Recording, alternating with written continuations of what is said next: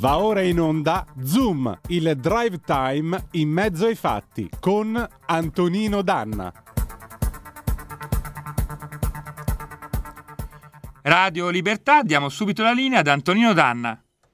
Amiche e amici miei, ma non dall'avventura, buonasera! Siete sulle magiche, magiche, magiche onde di Radio Libertà. Questo è Zoom, il drive time in mezzo ai fatti.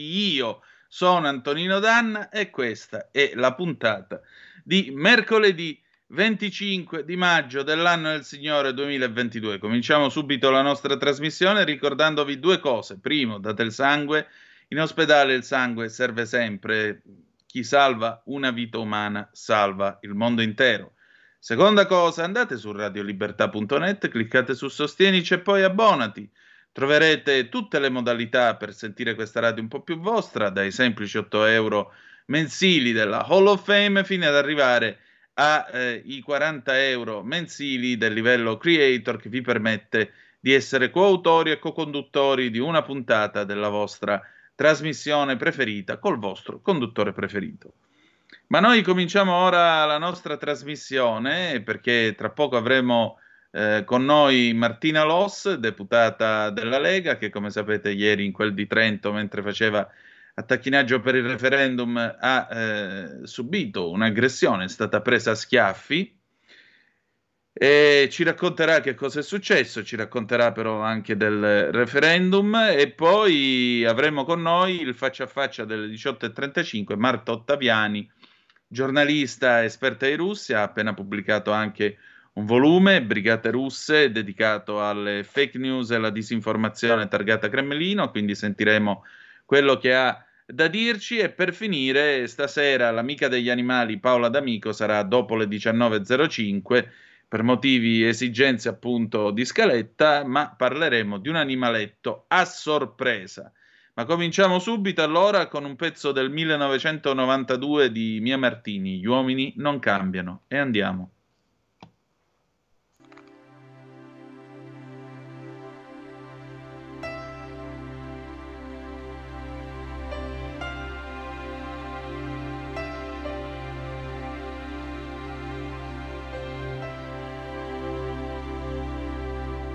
Sono stato anch'io bambina di mio padre innamorata, per lui sbaglio sempre sono la sua figlia sgangherata. Ho provato a conquistarlo e non ci sono mai riuscita e ho lottato per cambiarlo. Ci vorrebbe un'altra vita la pazienza delle donne incomincia quell'età, quando nascono in famiglia quelle mezze ostilità e ti perdi dentro a un cinema a sognare di andar via con il primo che ti capita e che ti dice una bugia uomini non cambiano, prima parlano d'amore, poi ti lasciano da sola gli uomini,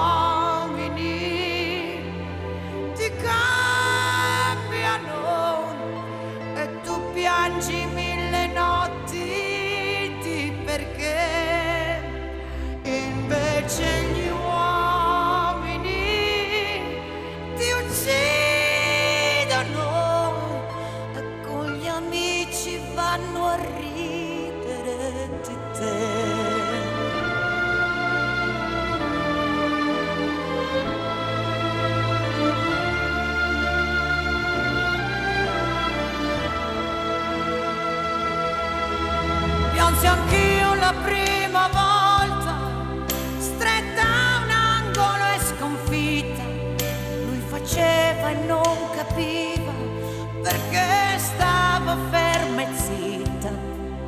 Ma ho scoperto con il tempo e diventando un po' più dura che se l'uomo in gruppo è più cattivo, quando è solo ha più paura.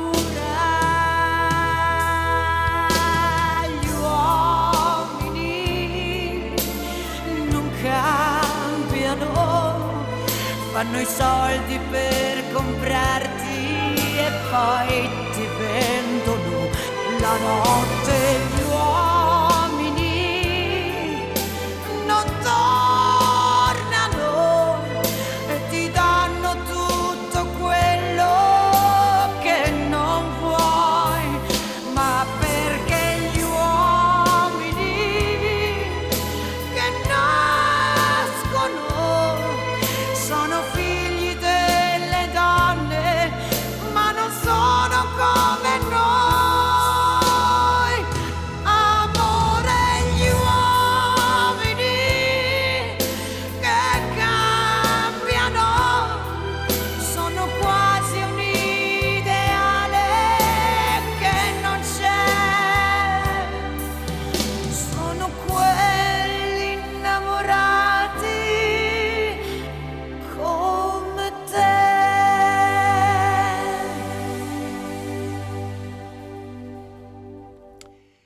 Radio Libertà, ridiamo subito la linea ad Antonino Danna. Antonino, fra un minuto saremo collegati con l'onorevole Martina Loss.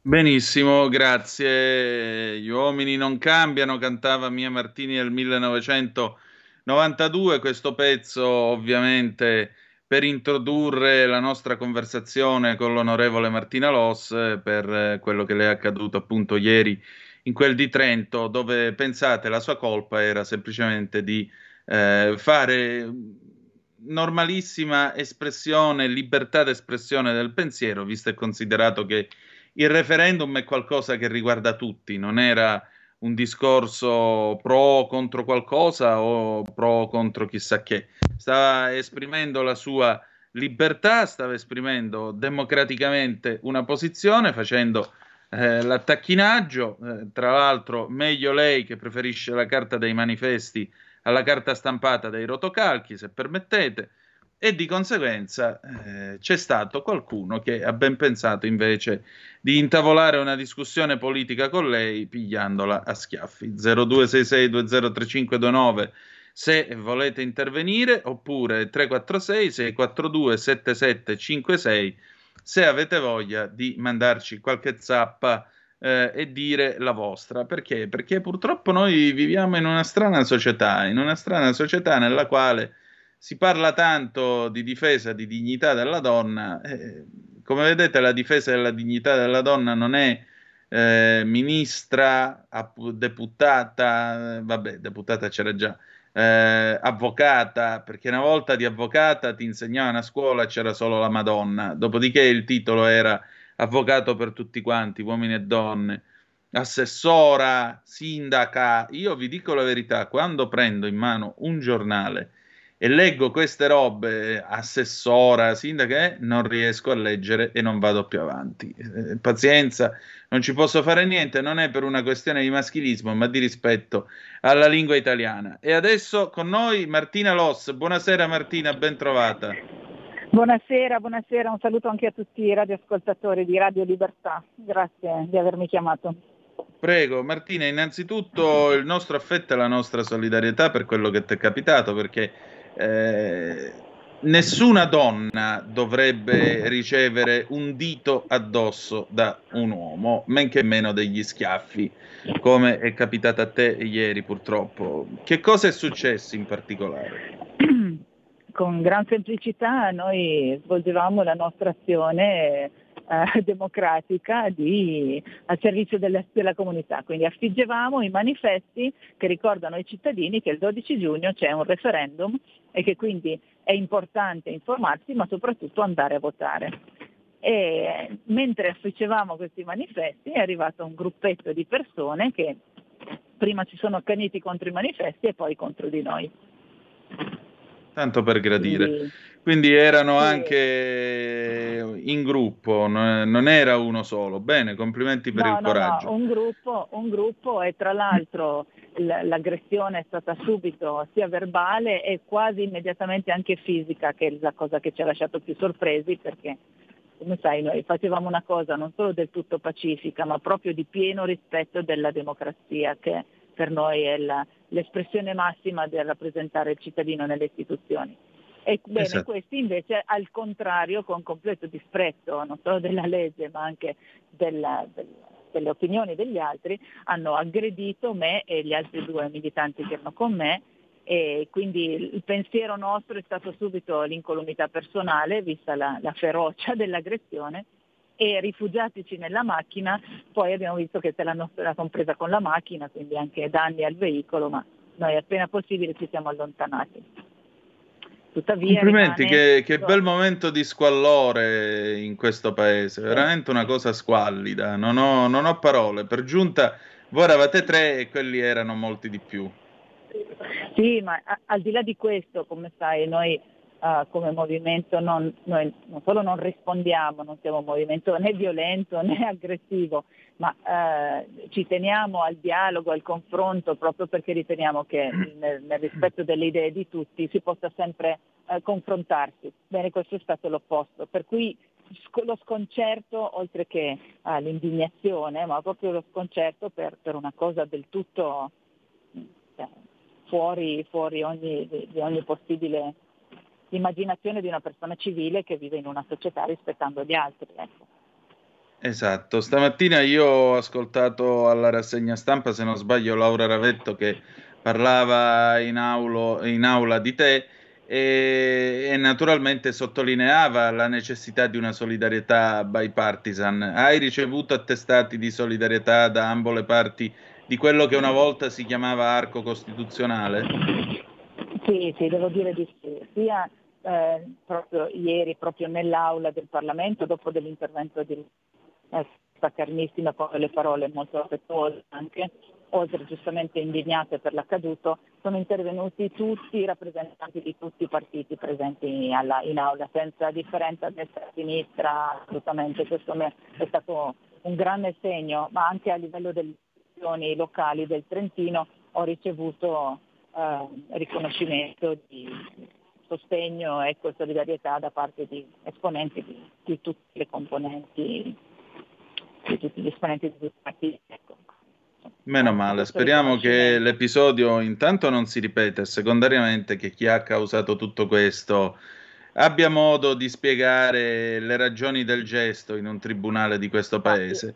Martina, Io senti, eh, parliamo un se, po'... se posso Prego. vorrei ringraziare le forze dell'ordine perché loro invece sono state subito presenti al nostro fianco di grande supporto dei carabinieri che la polizia sono eh, di, di estremo appoggio in questo momento e sappiamo che stanno svolgendo le indagini con la massima, massima attenzione e solerzia, quindi un ringraziamento completo alla dedizione, alla tutela del cittadino, della sua sicurezza ma anche della giustizia. Certamente, ci associamo a questo ringraziamento. Martina, invece parlando di referendum, eh, tu che clima trovi in giro, soprattutto dalle tue parti, appunto a Trento, e secondo te qual è il quesito più interessante, quello per il quale a qualunque costo bisogna essere in cabina elettorale il 12 di giugno? Beh, allora, eh, la prima risposta è che eh, anche in Trentino, come purtroppo su tutto il territorio nazionale, c'è al momento un senso di incertezza perché non è ben chiaro la presenza di questo referendum, di questo appuntamento, né tantomeno i contenuti del quesito. La stessa informativa che viaggia su molte tv nazionali accenna vagamente a un referendum senza nemmeno entrare nel merito dei quesiti. Quindi questa è una, è una cosa che reputo grave eh, a 360 gradi per il Paese. Seconda cosa, Uh, non vorrei in questo momento scegliere, penso che siano tutti e cinque quesiti estremamente importanti.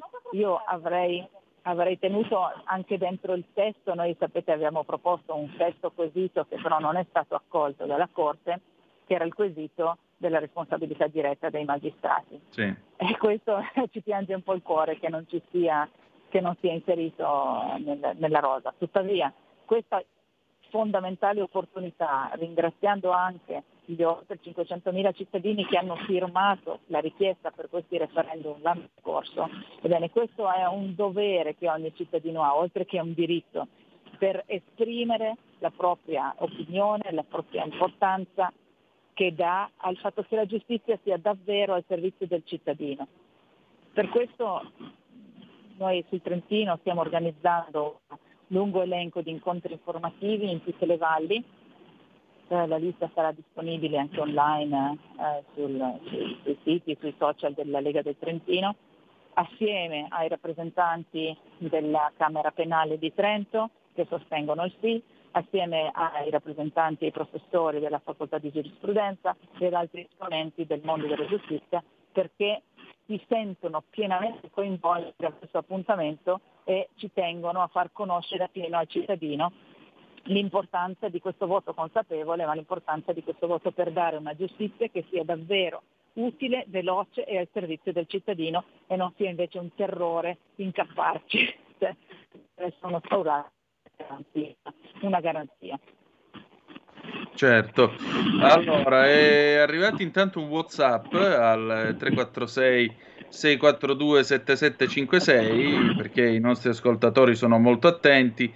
Rick Davarese, Rick Davarese, ciao Antonino, meno male che i fascisti siamo noi. Quando mai un leghista o uno di centrodestra ha fatto violenza sul sito sinistro fascio?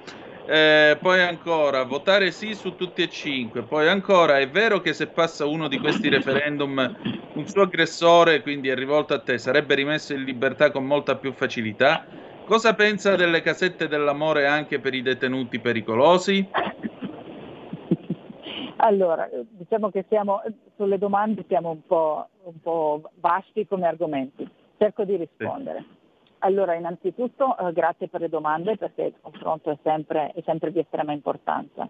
Eh, secondariamente il, il tema della, della, giustizia qui arriviamo a toccare alcuni punti veramente vulnerabili del sistema, no? il fatto che il sistema non, non sempre riesca a essere efficace, efficiente e non riesca a dare il servizio al cittadino. Sul tema della, del, del quesito sulla custodia cautelare.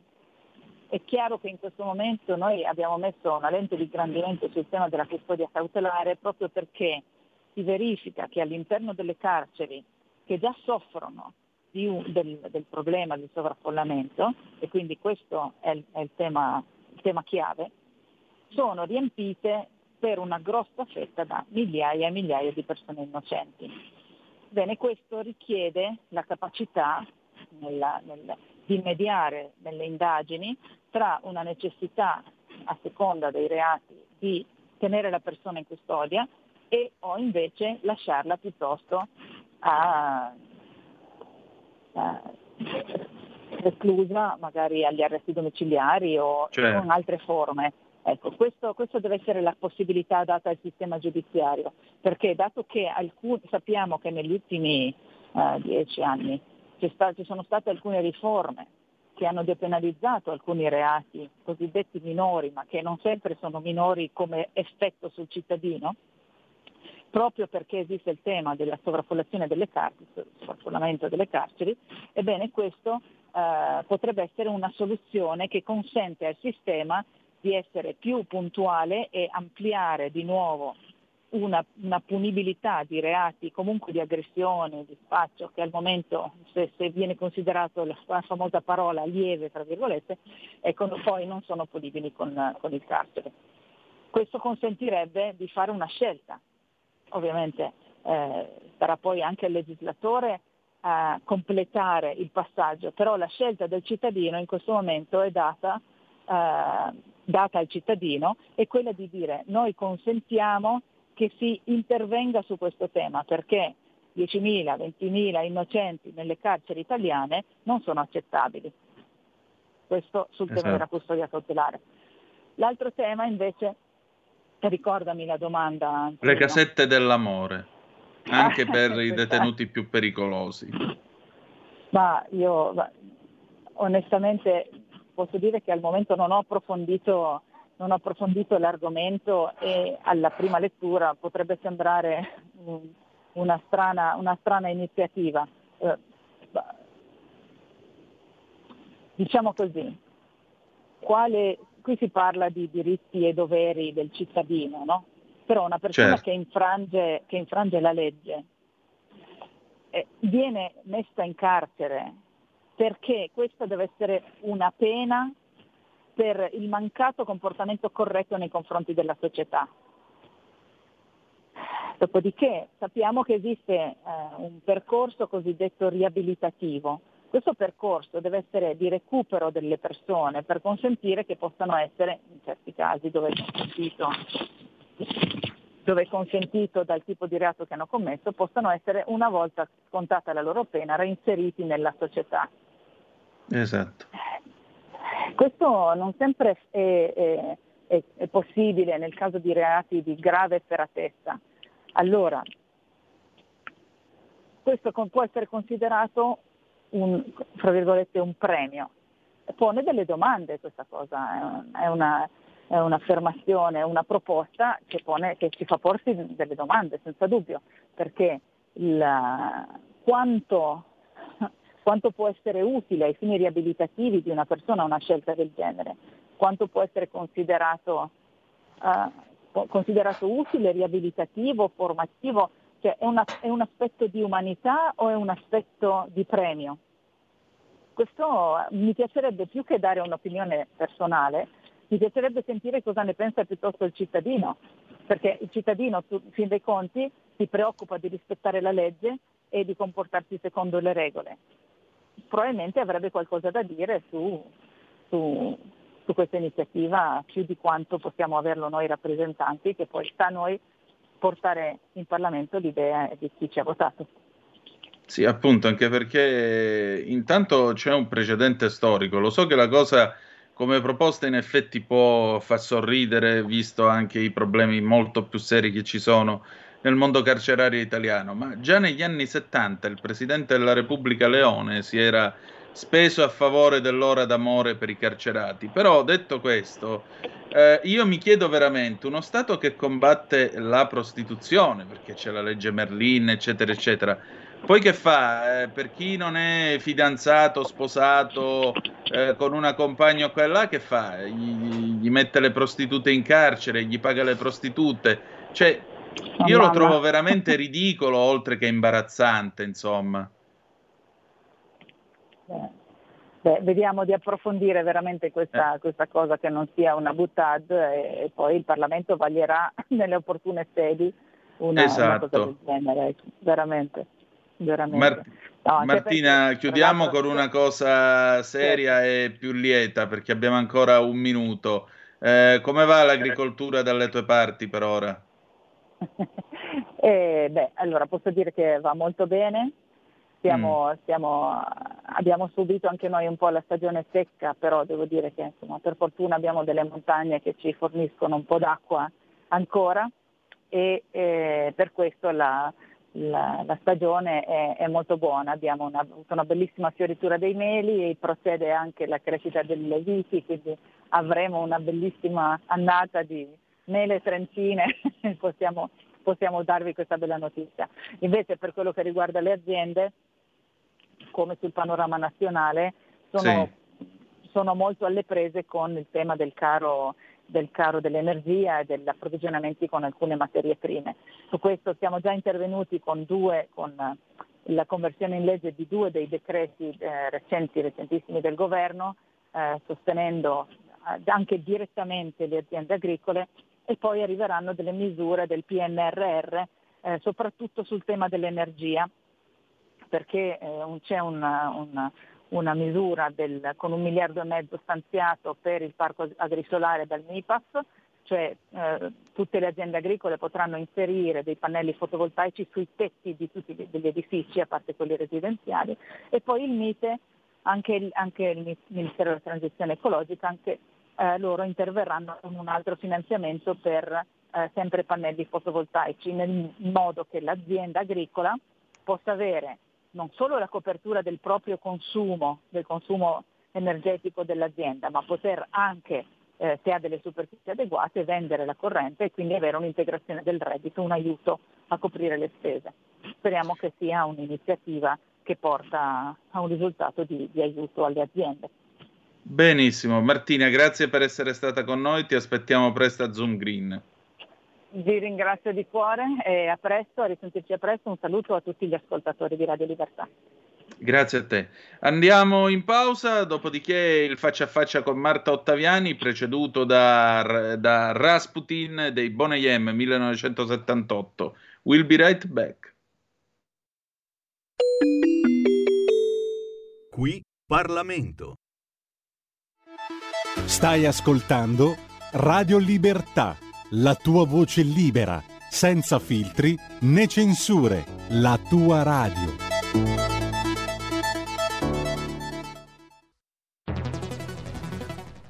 La radio è sempre di più ovunque. Io la radio la ascolto in auto con tutti i nuovi programmi, perché ho la radio DAB. E tu? Io al lavoro ascolto la radio dal mio computer. E tu? Io a casa l'ascolto dalla mia TV. E tu? Io l'ascolto dal mio telefonino, con Radio Player, l'app delle radio italiane. E tu? Io la radio l'ascolto con lo smart speaker. Oggi 35 milioni di italiani ascoltano la radio così. E tu?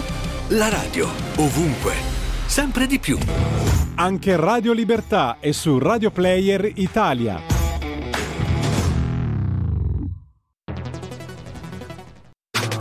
Stai ascoltando Radio Libertà. la tua voce libera, senza filtri né censura. La tua radio.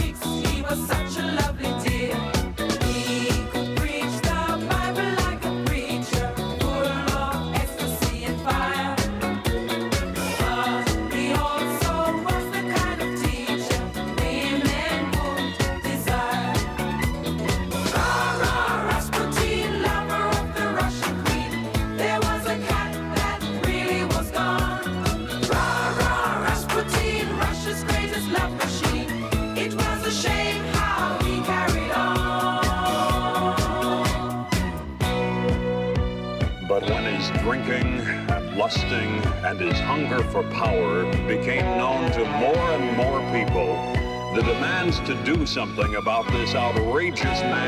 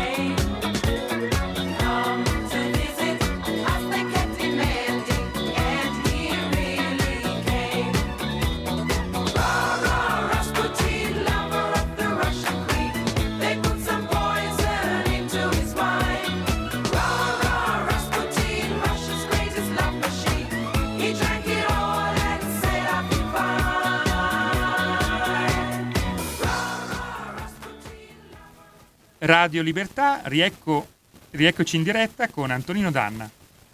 Grazie condottiero mio condottiero Giulio Cesare Carnelli e buon lavoro. Siete sempre sulle magiche, magiche, magiche onde di Radio Libertà. Questo è Zoom, il drive time in mezzo ai fatti. Antonino Danna al microfono con voi.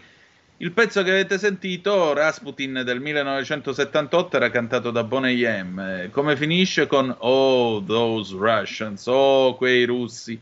Beh, della Russia infatti stiamo per parlare, ne parliamo con la collega Marta Ottaviani, che tra poco vi presenterò nel faccia a faccia che abbiamo preparato poco prima di andare in onda. Lei ha appena pubblicato questo volume, Brigate russe, la guerra occulta del Cremlino tra troll e hacker, stampato da Le Edizioni ed è un volume sul quale è bene riflettere perché non tutto quello che arriva da, da- da- Mosca è veritiero e specialmente in questa situazione fa parte di una vera e propria strategia militare. E allora possiamo andare con eh, il nostro contributo, vi ricordo 346 642 7756 per mandare tutte le vostre zappe a commento della nostra conversazione. Andiamo. Marta Federica Ottaviani, lombarda di Milano, giornalista, una laurea in lettere moderne alla Statale di Milano, specializzazione all'Istituto per la formazione al giornalismo Carlo De Martino. Nel 2005 parte per Istanbul e inizia a scrivere per le principali testate italiane, a partire dall'agenzia stampa Picom. Trovandosi facendo, si fa anche due anni all'Università di Istanbul studiando i media turchi, in particolare la carta stampata. Collabora con Avvenire, La Stampa, Radio 24, il periodico Strade e interviene spesso a Radio Tremondo, TGCom, Omnibus sulla 7. Tra i maggiori esperti italiani di Turchia, dal 2016 si occupa di Russia e territori dell'ex Unione Sovietica. Ha raccontato la crisi del debito greco del 2008, scritto libri tra cui Il Reis, come Erdogan ha cambiato la Turchia, ha vinto il premio Fiuggi Storia nel 2016. Cose da turchi, Tolstoi mio padre reminiscenze, scritto con Ilya Tolstoi. Da ultimo in libreria con Brigate russe, la guerra occulta del Cremlino tra troll e hacker, uscito per i tipi di Le edizioni. Scrive nel suo volume: Questo non è un libro né contro la Russia né contro i russi. Non se lo merita il paese, tutto quello che ha donato all'umanità e che è stato determinante per la mia formazione umana e culturale. Non potrei mai scriverlo io per prima, che della Russia sono innamorata da quando ero in- adolescente e che continuo a studiare con l'obiettivo di capirla sempre meglio. La mia professione, però, mi impone di tenere la giusta distanza e quindi sono costretto a dire che davanti a questa Russia e a questo momento storico dobbiamo porci molte domande, perché il presente è complesso e il futuro rischia di essere peggio per tutti, anche per il suo gatto Erdogan, un micione turco raccolto randaggio a quattro mesi che oggi ha persino una pagina di fan su Facebook. Anche lui è a rischio dell'Infowar. Che cos'è? Ce lo spiega tra poco Marta. Benvenuta a Zoom. Buongiorno, buongiorno a tutti e grazie dell'invito. Prego, allora Marta, io ho letto il tuo libro, Brigate Russe, appunto, la guerra occulta del Cremlino tra troll e hacker, e tu apri questo libro con questa immagine che nasce proprio dalla parola Cremlino, Kreml in russo, ossia fortezza. I russi hanno questa sindrome della fortezza assediata e da qua nasce questo approccio olistico al danno che è la dottrina Gerasimov, ovvero sia tutto quello che ha prodotto le fake news e non solo l'azione militare sul campo, che poi ha avuto, diciamo, il suo apice stavolta disastroso, come tu spieghi nel libro, in Ucraina quando eh, Vladimir Putin tre mesi fa, giusto oggi, anzi giusto ieri, ha dichiarato l'inizio dell'operazione militare speciale perché ricordiamo che in Russia chi dice guerra rischia fino a 15 anni di carcere. Da cosa nasce innanzitutto questa sensazione di accerchiamento? Ma allora sicuramente ci sono delle motivazioni storiche che portano la Russia a sentirsi costantemente minacciata e comunque se si studia la storia russa è una storia di conflitti lungo tutti i suoi confini. È chiaro che questa sensazione di eh, accerchiamento si è concretizzata ancora di più nella tarda epoca zarista. Peraltro proprio Putin nei suoi discorsi fa molto spesso riferimento proprio alla fine dell'impero zarista che poi ha portato alla nascita eh, dell'Unione Sovietica. E dall'altra parte proprio anche ecco in periodo sovietico poi con la contrapposizione della guerra fredda la nascita della Nato la, questa sindrome da accerchiamento è aumentata e quindi la Russia e i russi molto spesso sono portati a vedere l'Occidente come una minaccia per la loro integrità territoriale e soprattutto, particolare molto importante, considerano ancora territori dell'ex Unione Sovietica o dell'ex patto di Varsavia, come se fossero ancora territori sui quali loro possono vantare un controllo più o meno diretto. Ecco appunto, da qui nasce anche questa ambizione, potremmo definirla anche neo-imperiale, di ricostituire in fondo quello che era eh, la sfera di influenza russa prima del 1914, più o meno, prima della Grande Guerra. Ma la cosa più interessante è che eh, questa ricostituzione di questa eh, sfera avviene attraverso un nuovo strumento, cioè una guerra completamente asimmetrica, una guerra che viene effettuata soprattutto ricorrendo anche agli strumenti della comunicazione telematica, quindi gli hacker che assaltano determinati servizi informatici, la nascita della cosiddetta internet russa, che in realtà non è proprio un internet russa, è la capacità di timonare indirizzare il servizio eh, disponibile su determinati server anziché altri, quindi orientare gli internauti. E poi dall'altro lato c'è tutto l'esercito dei troll, che sono queste figure che già più di 18 anni fa comparivano sui vari forum che c'erano allora, oggi ci sono i social, e cominciavano prima di tutto con estrema volgarità. Oggi invece sono graduati per settore, azione e quant'altro, e sono un vero e proprio esercito di circa 600 persone che incassano anche stipendi ragguardevoli. Allora, eh, questa, questa azione quanti danni ha prodotto in Russia e quanti ne sta producendo a noi? Perché mentre io e te parliamo c'è gente che continua a sostenere che la Russia è stata provocata e questo lo sostiene anche un noto docente in questo paese. Eh, la Russia, poverina, non poteva stare ferma davanti al genocidio che quei nazisti degli ucraini stavano facendo nel Donbass, di conseguenza l'intervento della Russia è più che eh, giustificato e naturalmente stanno ponendo rimedio a tutti i torti di un regime dittatoriale e addirittura nazistoide che quindi odia gli ebrei. Peccato che Zelensky sia di una famiglia di ebrei e in Ucraina ci sia una comunità di 200.000 ebrei, o mi sbaglio? È corretto, molto spesso infatti queste fake news eh, fanno proprio, come dire, utilizzano anche l'evidente ignoranza e l'impreparazione nei confronti di alcuni argomenti. È brutto da dire, ma è un'impreparazione, un'ignoranza che in Italia è più presente, più radicata rispetto ad altre nazioni e quindi i russi, anche per un rapporto di amicizia tra i nostri due paesi, che dura ormai da decenni per motivi diversi, Considerano l'Italia un paese amico, dove per amico si intende malleabile, un ventre molle in cui colpire, mediamente anche un paese ignorante e corrotto. Ecco, anche perché quello che tu sottolinei giustamente in questo libro è che certi termini che per noi significano una cosa in Russia diventano altro.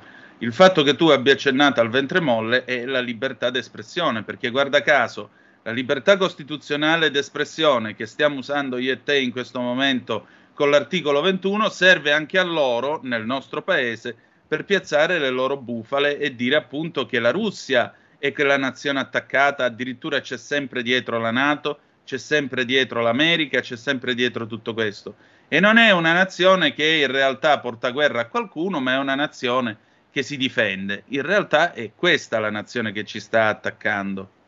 Assolutamente sì, è molto interessante la figura di Vladislav Surkov di cui io parlo all'interno del libro. Surkov è uno dei grandi ideologi del putinismo e lui è un convinto fautore, diciamo, della cosiddetta epoca della confusione, cioè un'epoca nella quale chiunque può dire tutto e quindi qualsiasi verità, anche quella ribaltata, può venire accreditata come una possibile lettura della situazione.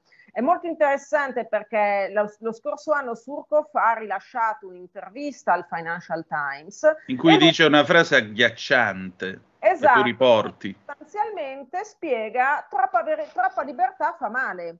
E lui Eccola. racconta come all'inizio, alla fine dell'Unione Sovietica, con la caduta, con la dissoluzione dell'Unione Sovietica, loro si trovarono, loro inteso come eh, i russi, si trovarono ad avere libertà di espressione e questo fu un problema da gestire Perché? Perché si era passati da una fase dittatoriale a una fase di libertà di espressione e quindi hanno dovuto trovare il modo per ridimensionarla. Eh, però in realtà il bello dell'uscire dalle dittature di solito è proprio che finalmente puoi dire quello che vuoi. È stato peraltro anche così in Italia dopo la fine della dittatura fascista e in Germania dopo la fine della dittatura nazista. Quindi insomma è eh, un processo positivo e evidentemente per qualcuno al Cremlino no, ma lo stesso Lenin in realtà c'è una frase che è così preziosa che va razionata la va razionata proprio perché la Russia che peraltro è un paese anche dal punto di vista demografico amministrativo es- estremamente complicato probabilmente è un luogo ancora più difficile da gestire rispetto ad altri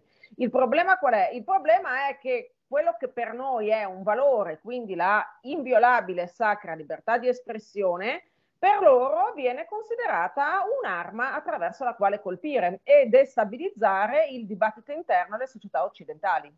Esatto, anche perché questo gradat- gradatamente sta, sta causando delle vere e proprie simpatie nel nostro paese, capita anche con le persone con cui io parlo. E beh, Putin io lo vorrei a capo dell'Italia perché con Putin ci sarebbe ordine, non ci sarebbe confusione, il paese avrebbe una sua statura, eccetera, eccetera. Questo è innegabile, molto probabilmente anche opera dei vari troll che sono appositamente istruiti nella Silicon Valley russa, ora non mi ricordo più il nome, ti chiedo scusa, però eh, nella Silicon Valley russa, appunto, dove tu peraltro sei stata e sono organizzati come una specie di redazione, hanno proprio vari settori, non è incoraggiata l'amicizia tra i vari colleghi che lavorano tra di loro, vengono pagati a post secondo il contenuto e quant'altro, addirittura ci sono premi per chi è il più bravo a scrivere un post convincente eh, su Vladimir Putin fino a 7.000 dollari, 7.000 dollari oppure un iPad o un MacBook. Insomma, rende fare questo mestiere in una nazione in cui comunque gli stipendi sono molto bassi.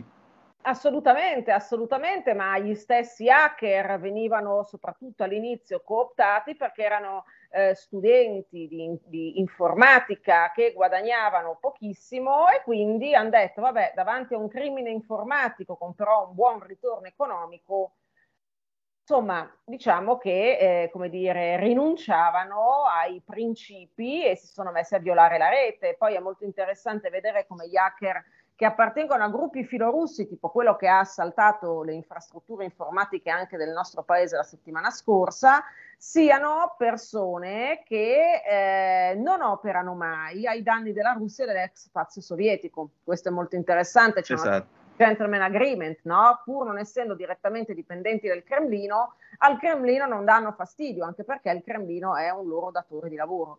Per quanto riguarda i troll, quello che dici tu è assolutamente corretto, è un, è un mestiere mediamente ben remunerato ed è un mestiere dove chi più porta risultati sostanzialmente più ha possibilità di guadagno, posto che drammaticamente lì, insomma è un po' dura da dirlo, la vita è organizzata proprio come quella di una redazione.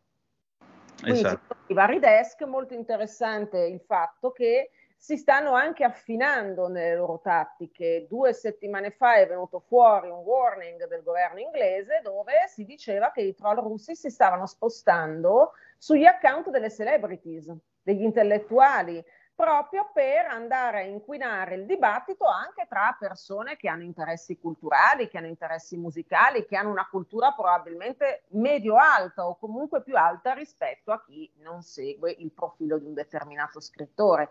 È molto interessante da notare perché? Perché diventeranno sempre più difficili da riconoscere. Esatto, anche perché è sempre qualcosa che si muove molto a metà tra materiale preso da altri profili eh, che poi sono sostanzialmente sempre loro che gestiscono magari 20, 50, 100 profili la stessa persona e materiale che comunque può anche essere interessante come certi portali per esempio di cultura russa, di storia russa che tu stessa frequenti. Ma tu giustamente dici una cosa alla fine del libro. Io quando, quando mi siedo a tavola voglio sapere chi sono i commensali che sono accanto a me ed è per questo che vi racconto che esistono queste cose e che fanno queste cose. Però io ti ho anche sentito dire in un'intervista televisiva, credo alla 7, tu giustamente facevi questa, osservazione. Un paese di 144 milioni di abitanti, 9 fusi orari, che va da San Pietroburgo a Vladivostok. E in tutto questo pensate che cosa sarebbero in grado di fare i russi se avessero la libertà d'opinione e la libertà di informarsi.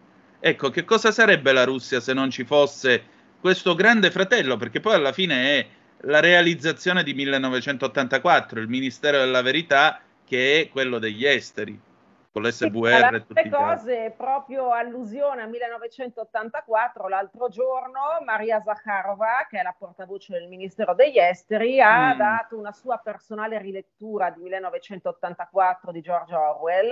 In passato lei lo aveva chiamato 1982, ha sbagliato un, di un paio di anni, quindi insomma mi viene da dire che probabilmente forse non l'abbia neanche letto. E O forse aveva sostanzialmente- nostalgia di Brezhnev. eh, può essere, può essere, può essere. E però lei sostanzialmente sosteneva questo, che Orwell in quel eh, libro non ha voluto denunciare i crimini del comunismo, insomma di una società chiusa, di una dittatura, bensì criticare i limiti del pensiero liberale, quindi insomma una sua personale rilettura di Orwell davvero molto fantasiosa.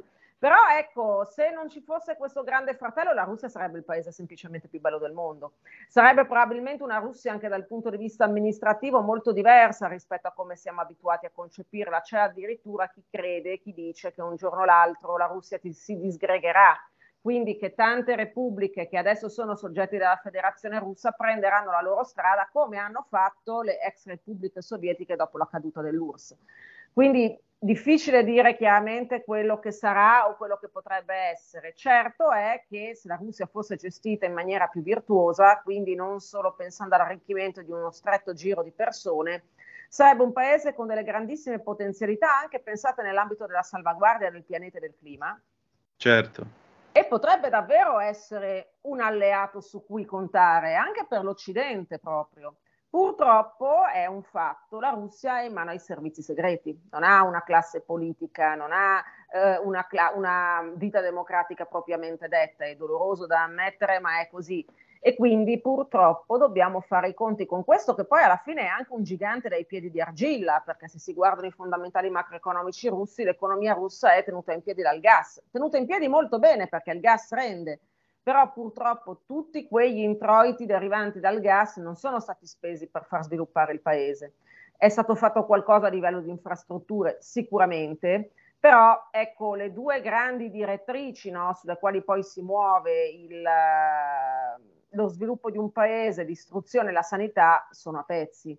Come peraltro poi abbiamo anche un tessuto economico che è estremamente grezzo. In Russia ci sono queste grandi aziende di Stato, ovviamente gestite dagli amici degli amici che fanno parte dell'entourage del presidente Putin, ma non ci sono praticamente piccole e medie imprese. Non è, un, è un paese che non produce nulla, se non Esatto. chiaramente importantissime materie prime.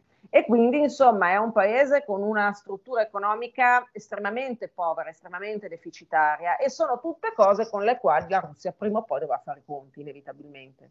Marta, allora io ti pongo due domande. La prima, che cosa c'è dopo Putin? Perché ormai si comincia a parlare di malattie di Putin. Ora, nei giorni scorsi si è preso di un mancato attentato, di un attentato fallito ai suoi danni e così via. Seconda cosa, ieri Kissinger a Davos ha reiterato il suo concetto di finlandizzazione dell'Ucraina e ha anche detto che sostanzialmente l'Ucraina deve riuscire a tornare allo status quo antebellum e chiuderla qui questa guerra nei prossimi due mesi al massimo, altrimenti questa diventerà una guerra contro la Russia. Quindi l'incendio si potrebbe allargare. Che cosa ne pensi? Ma allora, cosa c'è dopo Putin è un gran punto di domanda. Le voci che circolano un- sui suoi successori sono pessime. È chiaro che Putin non avrà un successore, avrà un sostituto. Quindi verrà scelto da un ristretto gruppo di persone che poi lo caleranno dall'alto e lo daranno da votare ai russi. È difficile dire eh, chi possa essere, ci sono dei nomi che vanno per la maggiore come Dmitry Medvedev che è eh, l'ex presidente della Repubblica, poi primo ministro silurato, o Sergei Shoigu che è l'attuale ministro della difesa. Secondo molti però sono nomi troppo vecchi troppo stanti e quindi persino nel Cremlino qualcuno potrebbe capire che è arrivato un momento di un rinnovamento ovviamente solo di facciata. Però ecco, il problema è che trovare un sostituto di Vladimir Putin non è facile, perché il sostituto di Vladimir Putin deve avere tutta una serie di caratteristiche. Quindi deve essere una persona in grado di gestire una Russia, che ripeto è dal punto di vista amministrativo uno Stato estremamente complesso, con anche delle personalità particolarmente difficili da gestire, per esempio Ramazan Kadyrov, presidente della Cecenia, deve essere una persona in grado di tenere buone tutte le correnti che ci sono all'interno del Cremlino, e sono tante, e sono sempre in tra di, in, scusatemi, in rotta tra di loro ed è un presidente che deve avere anche una proiezione all'estero importante, quindi deve andare a sapere battere i pugni sul tavolo. Perciò ecco, non è esattamente facile rimpiazzare Vladimir Putin.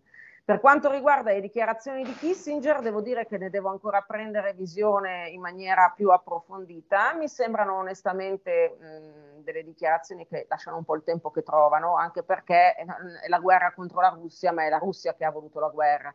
Quello che io penso è che Kissinger possa aver detto queste cose perché il fronte degli Stati, per gli Stati Uniti importante in questo momento non è la Russia, è più in là, è la Cina. Eh, quindi... Ma infatti proprio lui dice eh, l'obiettivo è evitare che la Russia finisca tra le braccia della Cina, deve restare nel concerto occidentale.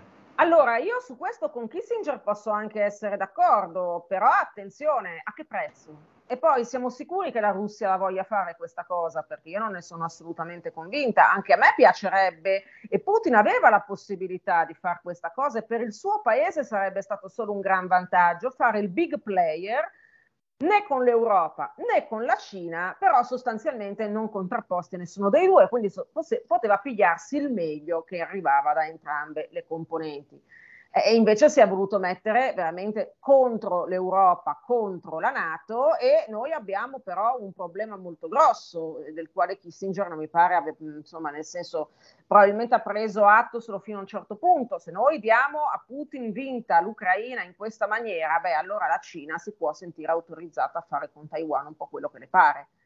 Perciò io credo sia in realtà una situazione dove non ci sia un punto di ritorno, e questa è la cosa che mi preoccupa più di tutte, perché Putin non ha alcuna intenzione di smettere con la sua guerra, vuole andare avanti. E la Cina non ha alcuna intenzione di fare un passo indietro su Taiwan. E, e, mi dispiace, signori, ma anche io, per carità, la vogliamo tutti la pace. Io vorrei capire chi sia che Come no? una posizione così demenziale da voler la guerra. Il problema è che la pace bisogna volerla tutti allo stesso modo e poi bisogna essere in grado di saperla mantenere. E noi altri in tutto questo? Eh, no, dunque, noi altri intesi come Italia? Sì. Ma allora, l'Italia non conta nulla sulla scena internazionale, quantomeno conta poco. Non adesso che abbiamo un Presidente della Repubblica importante, scusatemi, del Consiglio importante, eh, però ecco va anche detto che noi ormai, anche grazie a una parte di miei colleghi, siamo considerati uno dei paesi più permeati dai russi in Europa e non ci stiamo facendo esattamente una bella figura perché sia le Figaro, scusatemi, sia Liberation sia Politico hanno descritto la situazione di penetrazione della propaganda putiniana in Italia con toni preoccupanti, cioè stiamo diventando un problema per tutti, non solo per noi stessi. Perciò ecco, è una cosa sulla quale bisogna riflettere, soprattutto in vista del voto del prossimo anno, perché poi l'obiettivo è quello della Russia, vuole mettere indirettamente le mani sul nostro paese. E ci sono alcuni esponenti politici, non è un mistero per nessuno, che vedono comunque in Putin una figura di riferimento. Certamente. Senti, eh, invece per quanto riguarda l'Europa? Per quanto riguarda l'Europa, allora purtroppo in, ultime, in, questi ultimi giorni si sta un attimino spegnendo la compattezza e l'afflato che aveva tenuto in piedi i primi round di sanzioni, anche a causa di un paese in Europa che per l'Europa è un grosso problema, sto parlando dell'Ungheria di Orban. E io spero che l'Europa si renda conto del fatto che purtroppo il mondo fuori sta cambiando in maniera vorticosa sempre più in fretta e che bisogna trovare in qualche modo il modo di difendersi. Poi è chiaro che è molto triste vedere un paese che destina parte importante del suo budget per l'acquisto di armi. Anche io vorrei che fossero destinati quei soldi ad altri obiettivi più strategici. Penso per esempio alla salvaguardia dell'ambiente o anche ad altre cose. Però è un fatto che questo è un mondo che si sta armando. È un mondo dove si pensa, si è tornati a pensare in logiche di grandi potenze, nonostante sia un mondo estremamente globalizzato. Quindi io non so poi nel momento in cui tutti si armano quanto chi non si arma possa rimanerne davvero fuori, perché a quel punto potre- rischi di diventare poten- un potenziale bersaglio o comunque Certo. rischi di rimanere indietro in una corsa dove comunque ci devi essere, soprattutto se sei un paese del G7. Marta, l'ultima domanda ringraziandoti del tuo tempo e della tua cortesia. Eh, ognuno di noi la sera quando va a dormire ha quei 5 minuti prima di prendere sonno in cui gli ultimi pensieri di solito dovrebbero essere i più belli. Quando tu vai a dormire in quegli ultimi 5 minuti, se pensi alla Russia, dove vorresti essere? Ma allora, anzitutto io ho altro che 5 minuti prima di addormentarmi. Purtroppo sono arrivata a dei livelli di stress che sto a rimuginare le ore prima di riuscire a prendere sonno. È una situazione di grande dispiacere anche personale, perché comunque so che in Russia c'è chi non è assolutamente contento di questa situazione e non può uscire dalla Russia. E, e no, sono molto preoccupata, sono preoccupata per la Russia, sono preoccupata per l'Ucraina, sono preoccupata per l'Italia, sono preoccupata per il mondo multipolare eh, che si sta venendo a creare e che, de- che- con il quale comunque dovremmo fare i conti e sono preoccupata per il fatto che ancora tante, troppe persone queste cose non le hanno capite. È vero, grazie. Grazie a voi, buona serata. Stai ascoltando Radio Libertà, la tua voce libera, senza filtri né censure, la tua radio.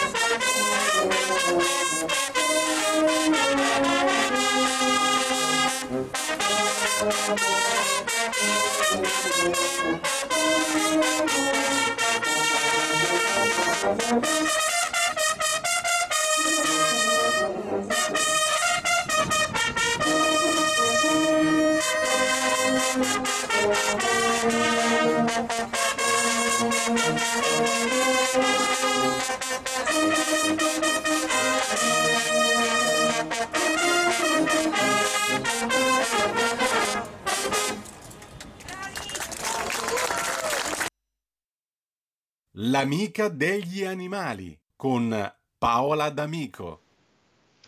E rieccoci, siete di nuovo sulle magiche, magiche, magiche onde di Radio Libertà. Questo è sempre Zoom, il drive time in mezzo ai fatti. Antonino Danna al microfono con voi. Io voglio ringraziare Marta Ottaviani per la sua disponibilità e per il modo anche molto chiaro con cui ci ha raccontato la fabbrica delle fake news messa in piedi dal Cremlino, perché come vedete anche l'informazione potere e aiuta a combattere delle guerre, a combattere delle guerre asimmetriche e moderne, perché questa è la guerra moderna, un gioco di specchi in cui l'opinione pubblica deve essere tenuta sul chi vive e deve non riuscire più a capire come vanno effettivamente le cose e in che modo. Ma adesso è il momento, dopo la fanfara di San Donà di Piave che ha cantato la leggenda del Piave, perché ieri era il 24 maggio, non abbiamo fatto a tempo, ma abbiamo recuperato adesso. Il nostro saluto a tutti i ragazzi che eh, si misero la divisa quel 24 maggio e andarono a combattere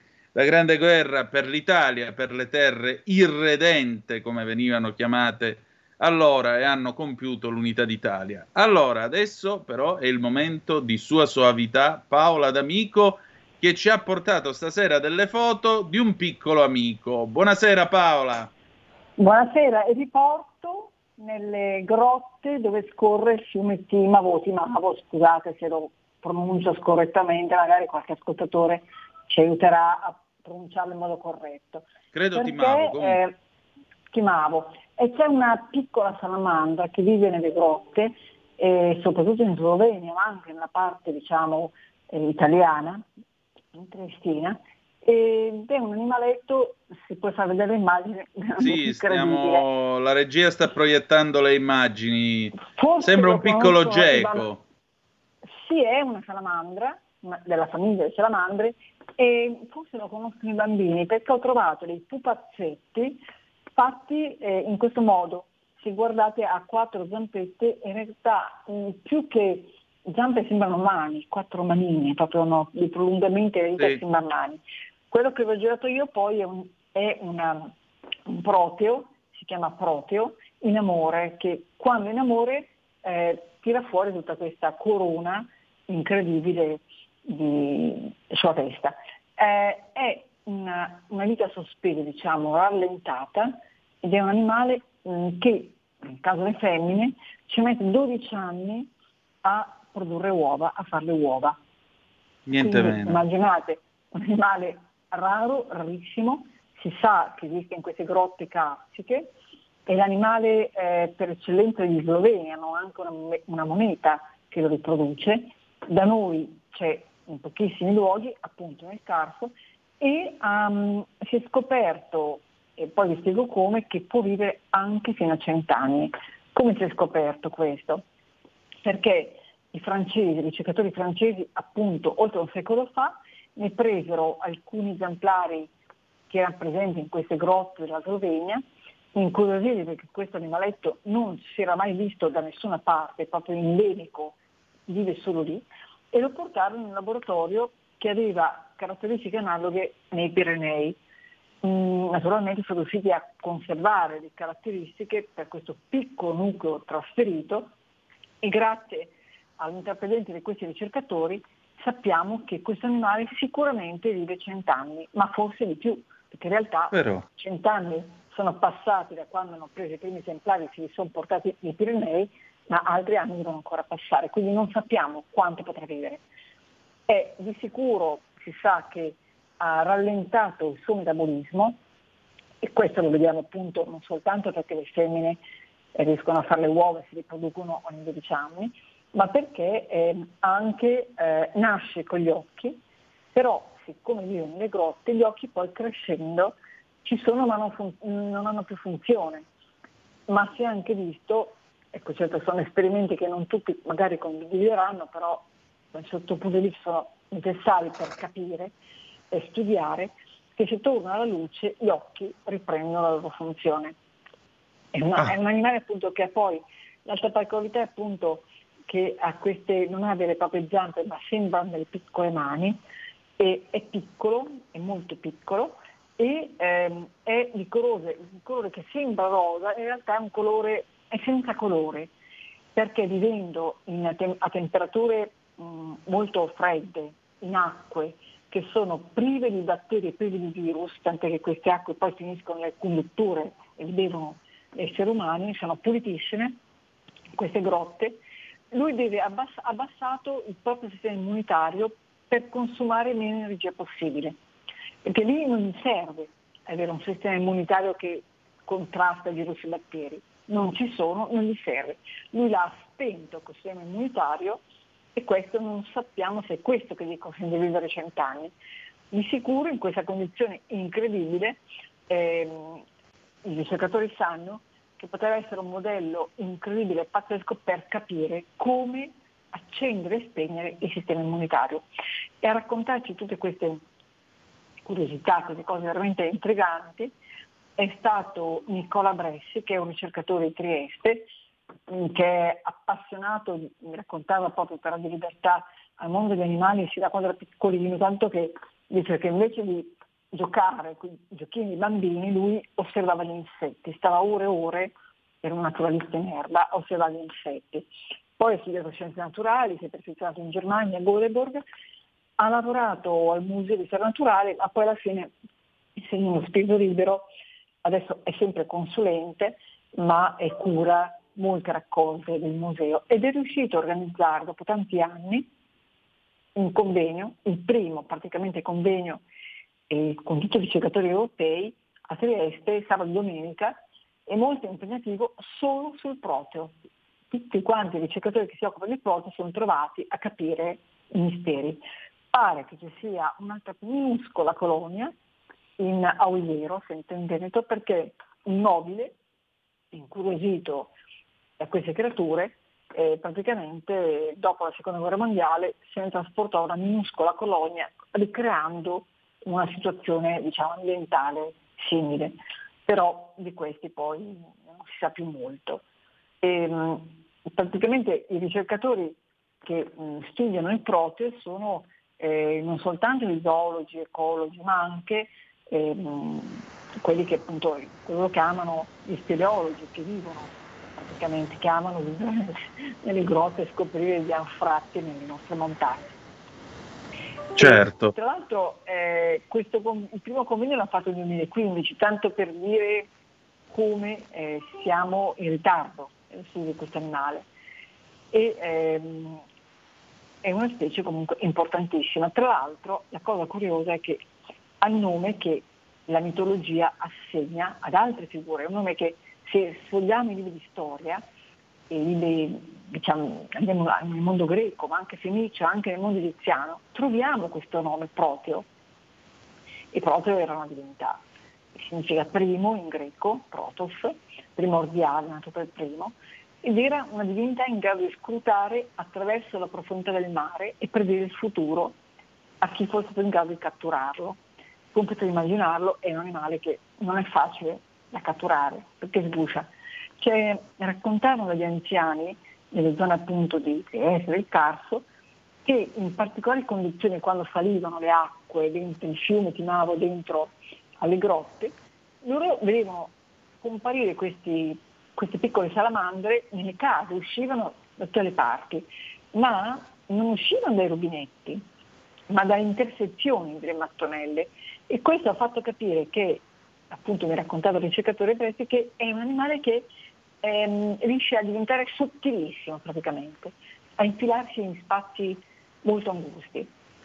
Però... Certo, posso dirvi, non so se tu hai pratica con l'Odissea, Omero racconta di Proteo e Sì. Egitto, quindi si manda, si manda ancora indietro il- la figura di Proteo, che è l'immortale vecchio del mare, che non mente mai, che suona il profondo in tutte le sue profondità, il servo di Poseidone, e che usciva dal mare a mezzogiorno, si sonnecchiava all'ombra delle rocce, per chi voleva conoscere il proprio destino, lui era a disposizione e dovevano coglierlo nel sonno. Figure incredibili. E poi anche Virgilio parla di Proteo e, e poi appunto diciamo eh, sì, qualcuno rimanda a un'origine addirittura egiziana, quindi chissà. Insomma, questa salamandra si è presa il nome, un nome che ha una particolare importanza appunto nel passato, ma anche oggi. Se pensate ai fumetti di X-Men, c'è un personaggio specie che compare come Proteus, anche se appunto non, non è un mutante. Però Paola, c'è una telefonata per noi sul Proteo, Sì. la prendiamo subito. Pronto? Chi è là? Pronto, ciao, sono Aldo da Bergamo. Volevo Ciao, fare carissimo. una domanda. Io da ragazzino mio papà mi ha portato nelle grotte in Costumia, quindi parlo di 50 anni fa, e c'erano delle vasche con dentro questi animaletti e mi dicevano che non sapevano come si alimentavano e ogni tanto li sostituivano con degli altri perché non sapevano come si alimentavano e la pelle era molto simile a quella umana. Non so se è vero, vorrei una risposta, grazie. Grazie a te, Ecco. Paola. Non ho idea di questa vicenda di postumia, posso chiedere a questi ricercatori che saranno sicuramente più informati. Se aveva una pelle, appunto, tipo la nostra, che sembra eh, quasi rosa, ma è, è, diciamo quasi un colore, no? A volte, a seconda di come Sì. ci esponiamo alla luce, è probabile che fosse il proteo. Certo che appunto, poveraccio, eh, probabilmente si nutre di sostanze, appunto, tante sostanze minuscole. Mm, questo non me l'hanno detto, forse non lo sanno neanche loro, certo che hanno fatto una bella sperimentazione, poraccio, perché nei Pirenei mm, l'hanno messo nelle grotte e il proteo sopravvive, insomma, non gli danno da mangiare, Certo. sarà per conto suo. Mm. L'esperimento è stato proprio sulla, sulla vita, perché di lì non si sapeva nulla, assolutamente nulla. Però mi informo, questa cosa delle grotte postumi è interessante. Esatto, Eh, guarda, questo è un bel giallo che risolveremo allora mercoledì prossimo. Senti, che cosa minaccia il proteo? Eh, al momento, finché le acque di questo fiume e queste grotte resteranno conservate come sono, mh, non è a rischio. Sicuramente quello che dicevano i ricercatori è che la situazione di tutti, quella che stiamo vivendo anche noi, il cambiamento climatico, inevitabilmente toccherà anche loro, perché poi vivono nella grotta più estrema, nelle profondità più estreme, però se qualcosa cambia sul pianeta cambia anche per chi vive in questi ambienti. E Eh, infatti il tema loro, insomma. Il tema di- non ve lo dico in inglese perché in inglese fa veramente pena e quindi non vorrei farvi inorridire, però il tema proprio del, del congresso, il simposio internazionale era la conservazione del proteo e il suo habitat di fronte alle, alla, alla sfida, di fronte ai grandi cambiamenti climatici. È proprio questo il tema, perché ci si preoccupa ancora di più di eh, animaletti che, eh, sono, che esistono solo lì e che quindi non, non puoi, e che si riproducono in 12 anni. Questa è la cosa che ci deve far riflettere, perché sembrano animaletti che vivono in un altro pianeta. Esatto. Ne parleremo prossimamente perché questo ricercatore, che è espertissimo anche di altri impollinatori, ci ha invitato perché ha ascoltato, ha ascoltato e ci ha ascoltato e ci ha invitato a avere un occhio di riguardo per le vespe, perché sono impollinatori preziosi tanto quanto le api e noi normalmente se vediamo una vespa invece tendiamo a dire già che la uccido, la schiaccio. Esatto, Quindi- esattamente. Presto parleremo delle vespe. Va bene, va bene. Senti, intanto nel frattempo sono arrivati alcuni messaggi sulla nostra pagina Facebook. Luciana Rosan- Rossana Mattei, buonasera a tutti, buonasera a te. Luciana Savona, grazie per queste curiosità che dimostrano la perfezione di madre natura che l'uomo consapevolmente sta distruggendo. Anche questo è un tema, un memento non da poco per eh, tutti noi che ci raduniamo attorno a te per ascoltare i tuoi begli interventi del, del mercoledì, veramente Paola. Però Eh, se saremo tanti, le rivoluzioni si sa partono sempre dal basso, le grandi rivoluzioni partono dal sentire delle persone esatto. che sono in grado di condizionare diciamo, i potenti. Le leggi Esatto. sono sempre per un bisogno che nasce dal basso e di questo dobbiamo essere sempre consapevoli. Mm. Eccellente. Paolo, allora io ti ringrazio come ogni mercoledì, già che ci siamo per il tuo spazio e ci diamo appuntamento a mercoledì prossimo allora, ok? Esatto, grazie mille, grazie, buona serata. Grazie, grazie a te e buona serata. E allora ringraziamo Paolo D'Amico, riprendiamo il nostro cammino.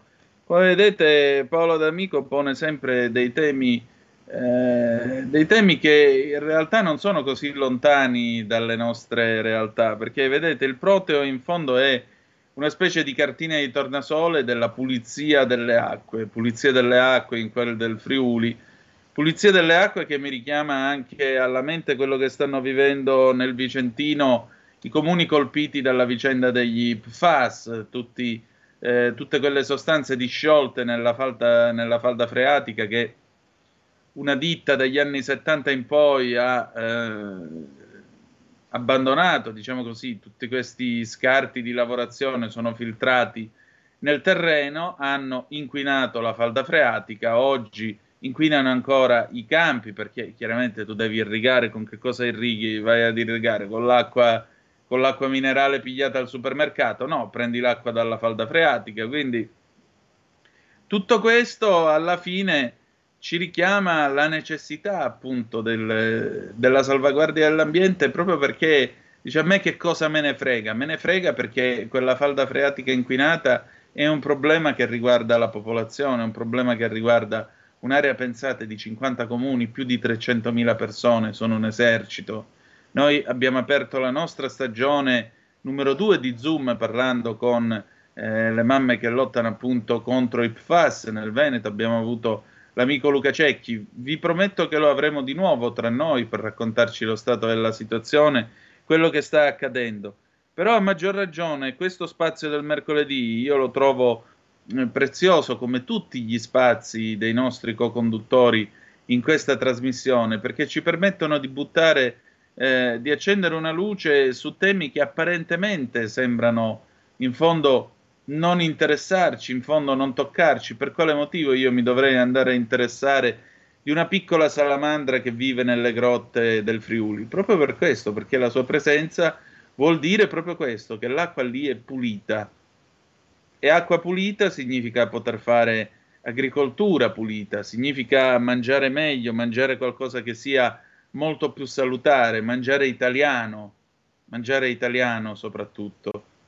Ecco, queste sono cose che, ripeto, molto spesso sembrano non toccarci e in realtà, come vedete, finiscono per venire a influire sulla nostra esistenza, sulle cose che noi facciamo, su quello che combiniamo. 0266203529 se volete essere dei nostri, oppure 346 642 7756 se volete intervenire attraverso il WhatsApp o la zappa che dir voglia sì, perché vedete che la puntata di questa sera è anche abbastanza, abbastanza piena. Nel frattempo, mentre aspettiamo le vostre eventuali telefonate, anche in preparazione eh, delle nostre rubriche che poi andranno in onda dopo le 19.30, il eh, Cose dell'altro mondo e il Paese eh, della sera, naturalmente questo significherà eh, vi voglio, dare, vi voglio dire qualcosina su quello che sta succedendo intanto alle nostre spalle, perché diceva il buon mm, Oscar Wilde che la vita è quello che accade alle nostre spalle mentre noi parliamo d'altro. Uh, è, stata, è stata emanata. Mh, ah, ecco, mh, avete visto che c'è stata questa drammatica sparatoria, drammatica strage negli Stati Uniti d'America? Pensate, 21 morti, Biden agire contro le armi. Ora, io ogni volta che succede un massacro del genere negli Stati Uniti d'America, almeno le ultime presidenze degli Stati Uniti che io ricordi, hanno sempre espresso la necessità di agire contro le armi, la necessità di introdurre dei controlli e così via. Puntualmente però, davanti a queste lacrime, che io ormai reputo, mi spiace se, se urto la sensibilità politica di qualcuno, ma mi sembrano lacrime di coccodrillo, perché anche Obama, il buon Obama, prima dell'ottimo Biden, perché vi ricordo che eh, questi sono quelli dalla parte giusta della politica e della storia, ovviamente. Il buon Obama aveva detto che sì, bisognava, c'era stata un'altra drammatica strage, non ricordo se nel 2010 o poco dopo comunque il suo insediamento, e, in tutto questo il buon Obama aveva detto no, dobbiamo introdurre delle modalità di controllo, dobbiamo vedere, dobbiamo fare, dobbiamo dire, però come, come non è, in America ci si scontra sempre con una potente lobby molto ricca e molto agguerrita che è la NRA, National Rifle Association, che è eh, l'associazione, la lobby che raff- racchiude tutti quelli che in fondo sono i fabbricanti d'armi, utenti e robe varie. Eh, hanno annoverato tra i loro tra i loro iscritti anche, mh, non vorrei sbagliarmi, Charlton Heston può essere, comunque c'è sempre stata questa idea da far west dell'americano che ha questo diritto costituzionale di eh, portare le armi, difendersi perché in questo modo può fare giustizia da sé, eccetera, eccetera, eccetera. Ora, sicuramente in una nazione di 300 milioni di anime dove eh, si viene da ogni parte del mondo, dove ci sono delle periferie che definire violente è fare un complimento, la necessità della difesa personale è sicuramente, è sicuramente da tutelare. Discorso diverso è però dare la possibilità a chiunque abbia appena compiuto 18 anni di andare tranquillamente in un'armeria come se fosse un normalissimo supermarket e comprare quello che vuole come se fossero i surgelati o il pollo. Ecco, questo francamente non mi pare il caso, non mi pare il caso. Forse sarebbe il caso di introdurre qualche, qualche controllo. Così come mi lasciano perplesse certe dichiarazioni quando succede qualcosa, per esempio qualcuno in Italia spara per difendersi, per legittima difesa, Poi puntualmente salta fuori quello che dice qua non siamo nel Far West, dobbiamo abolire tutte le armi subito, dobbiamo introdurre delle restrizioni e quella. In Italia rispetto agli Stati Uniti d'America il clima in merito al possesso, alla detenzione delle armi, beh, eh, ci sono molti più controlli rispetto a quello che c'è negli Stati Uniti che è zero, cioè la possibilità tranquillamente, c'hai 18 anni, entri, ti compri la tua pistola, te ne vai a passeggio con la pistola nella fondina sotto l'ascella e nessuno ti dice niente. Quindi, come vedete, si va da un estremo all'altro, da quelli che fanno quello che vogliono e hanno dei veri e propri supermercati delle armi.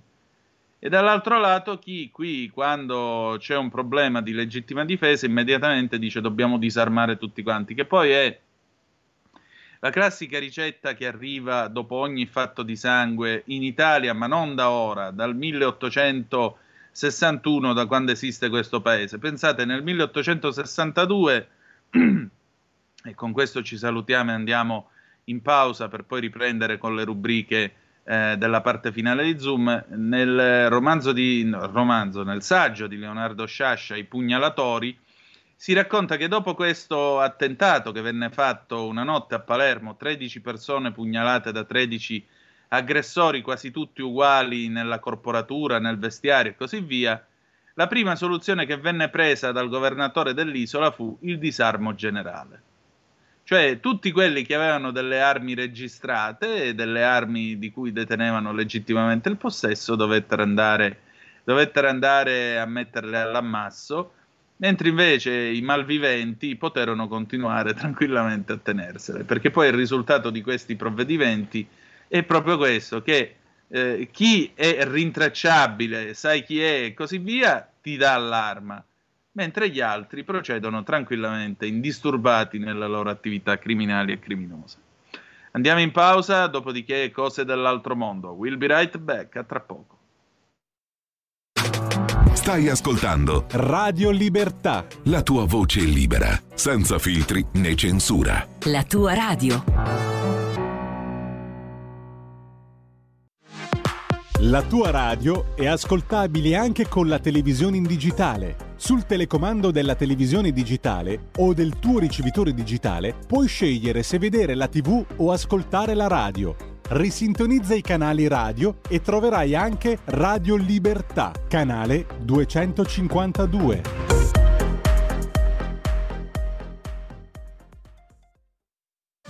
Un nuovo modo per sostenere la tua radio. Visita radiolibertà.net. Ti basta un clic e potrai versare il tuo contributo volontario direttamente online. Potrai donare con ogni tipo di carta di credito, anche prepagata. Ti aspettiamo online su radiolibertà.net. Sostieni la tua radio con il tuo contributo volontario. Radio Libertà. La tua radio. Diamo voce alla nostra gente. Stai ascoltando Radio Libertà, la tua voce libera, senza filtri né censure, la tua radio.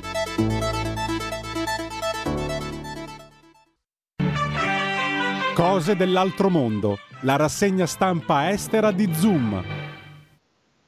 E rieccoci, siete di nuovo sulle magiche, magiche, magiche onde di Radio Libertà. Antonino Danna al microfono con voi per Zoom, il drive time in mezzo ai fatti. Apriamo la nostra rassegna stampa estera, come sempre con eh, la BBC, che parla ovviamente della sparatoria che c'è stata nella scuola elementare di Uvalde, a circa 130 km a ovest di San Antonio, Texas. Eh, I bambini sono stati barricati in un'aula della scuola. A quanto pare eh, gli inquirenti cominciano a dare i primi, diciamo, le prime, a trovare le prime prove a proposito di questa sparatoria. I 19 bambini e i due maestri che sono usciti, che sono stati uccisi nella sparatoria appunto a scuola in Texas, sono stati chiusi in una singola aula da parte dello sparatore. Mm, I bambini che sono morti erano di un'età fra i 7 e i 10 anni. In particolare sono già stati fatti i nomi delle prime vittime. Sono morte anche le insegnanti Eva Mireles e Irma Garcia e oltre più di una dozzina di persone sono state ferite. Lo sparatore, il diciottenne Salvador Ramos, si è chiuso appunto insieme a loro eh, con, eh, con, le armi prima di aprire il fuoco. Questo è eh, il, eh, il, più letale attacco a una scuola elementare degli Stati Uniti d'America eh, sin da quando vennero uccisi 20 bambini e 6 adulti a Sandy Hook un decennio fa. Eh, il presidente Biden ha fatto una richiesta emotiva perché gli Stati Uniti, eh, si, tutta la popolazione si rivolti alla lobby delle armi e siano aumentate le restrizioni sul possesso delle armi suddette. Eh, tra l'altro la BBC riferisce le parole, intanto sta cominciando la conferenza stampa del governatore del Texas Greg Abbott a, a Uvalde, dove naturalmente parlerà di quello, che, eh, di quello che è successo, ci saranno le ultime notizie. Mentre invece la figlia di una delle maestre che è stata uccisa appunto nella sparatoria di Uvalde ha detto che il suo cuore sarà per sempre distrutto dopo che sua madre ha provato da sola a, eh, e soprattutto senza alcun aiuto a salvare le vite degli studenti. Eva Mireles, 44 anni, era una delle due maestre che sono state uccise nella sparatoria. In un post su Twitter, sua figlia Adalyn ha detto che la Mireles è stata un'eroina e un'ispirazione. Continua a dirmi che questo non sia vero, ha scritto Adalyn. Vorrei sentire adesso la tua voce. La ragazza ha anche aggiunto che eh, pronuncerà sempre e per sempre il tuo nome, mamma, così sarai sempre ricordata. Eva Mireles maestra di quarta elementare alla Rob Elementary, che inutilmente è saltata davanti ai suoi studenti per salvare delle vite. Questo è quello che purtroppo è accaduto in Texas, Stati Uniti d'America. Uh, ci spostiamo in Inghilterra perché nel frattempo è stato pubblicato, ve lo anticipavo ieri, il rapporto sul Partygate, tutte queste feste e festicciole che sono state fatte al numero 10 di Downing Street, in quel di Londra, quando Boris Johnson aveva chiuso tutta l'Inghilterra in lockdown, bene, a Downing Street si facevano le festicciole e ci si fregava altamente delle mascherine e di tutto il resto. Allora, Sue Gray, che è questa sorta di, di, sottosegretario alla presidenza del Consiglio, potremmo indicarla, definirla in questo modo, pensate, nel suo rapporto si è occupata di 16, me- di 16 eventi, tra i quali, eh, nel corso dei quali la polizia ha eh, rinvenuto innumerevoli, ehm, innumerevoli infrangimenti della legge soprattutto delle regole Covid che erano state varate dal governo durante la pandemia. Il suo rapporto critica la cultura e la leadership di Downing Street, inoltre include le foto delle riunioni e i nomi di alcuni di quelli che vi hanno partecipato. È un report di 48 pagine e soprattutto abbiamo un, eh, un evento, eh, una riunione nel giardino di Downing Street il 15 maggio del 2020 mh, mm, dove si è bevuto tranquillamente alcol e il primo ministro ha portato formaggio e vino eh, dal suo appartamento per un, eh, un meeting eh, all'aperto che è durato fra 40 minuti e un'ora. Non c'è stata non c'è, non c'è, alcun motivo per indicare che questo fosse un incontro di lavoro. 20 di maggio, per esempio, eh, qui si è detto che questo, questa festicciola sempre nel giardino di Downing Street sarebbe stata fatta per dare coraggio al, allo staff dopo un periodo molto duro, era stata preparata in, in, anticipo appunto dalle istituzioni, addirittura sono state mandate delle email da parte del segretario privato del, di Boris Johnson, Martin Reynolds, che diceva per favore unitevi a noi dalle 6 di sera e portate la vostra brodaglia, cioè quello che c'era da trincare. Sono state espresse delle preoccupazioni sul fatto che fosse appropriato oppure meno. Johnson ha partecipato circa 30 minuti, 19 giugno del 2020, l'incontro appunto per il, eh, per il compleanno di Johnson, il 13 novembre del 2020, altra festicciola di addio per Lee Kane, che, il, che era il capo della comunicazione di Boris Johnson. Infine, eh, 16 aprile 2021, due incontri a Downing Street per salutare alcuni, appunto, mh, alcuni, part- alcuni impiegati di eh, Downing Street 10, è stato consumato dell'alcol, si sono tenuti dei discorsi e poi i gruppi, questi gruppi si sono riuniti al solito nel giardino di Downing Street. Sono state mandate delle foto, c'è Boris Johnson con...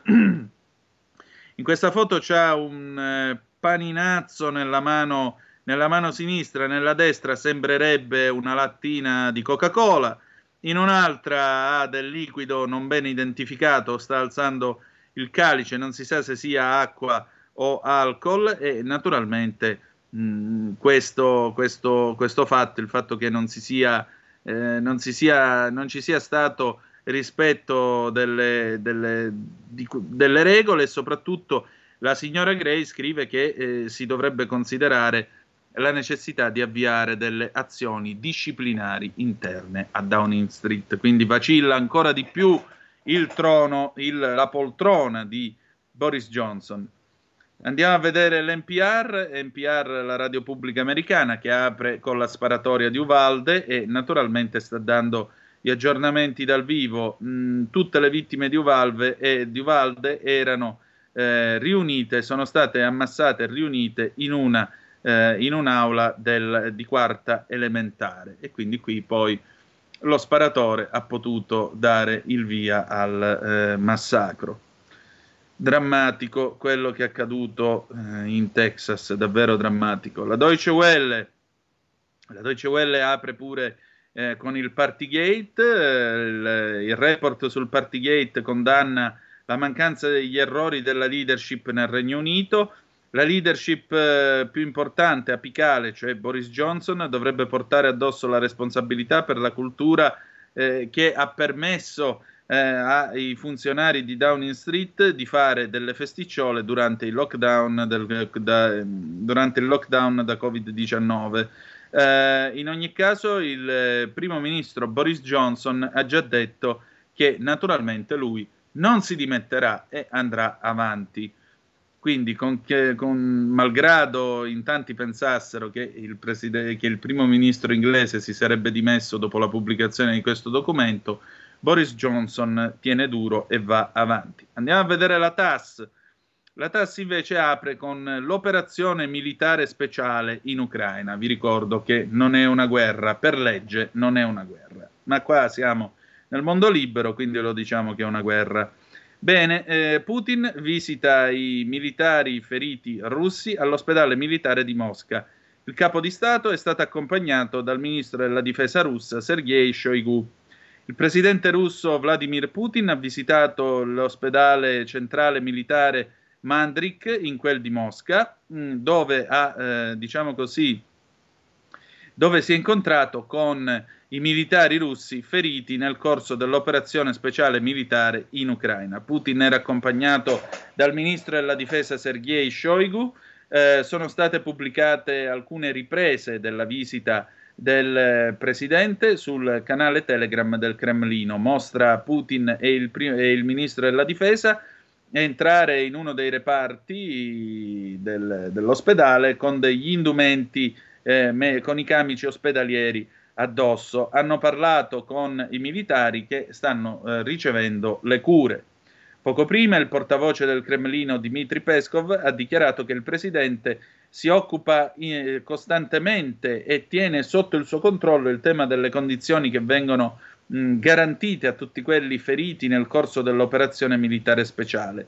Peskov ha anche sottolineato che adesso il, il, l'agenda del presidente gli ha permesso di andare personalmente, familiarizzare di persona eh, naturalmente con eh, i militari e soprattutto parlare con loro presidente russo Vladimir Putin ha annunciato, ricorda sempre la TAS, il 24 febbraio scorso, che in risposta a una richiesta da parte dei capi delle repubbliche del Donbass aveva preso la decisione di condurre un'operazione militare speciale. Il leader russo ha sottolineato che Mosca non aveva piani per occupare territorio ucraino, sottolineando inoltre che l'operazione era intesa per la, de- per la denazificazione e demilitarizzazione dell'Ucraina.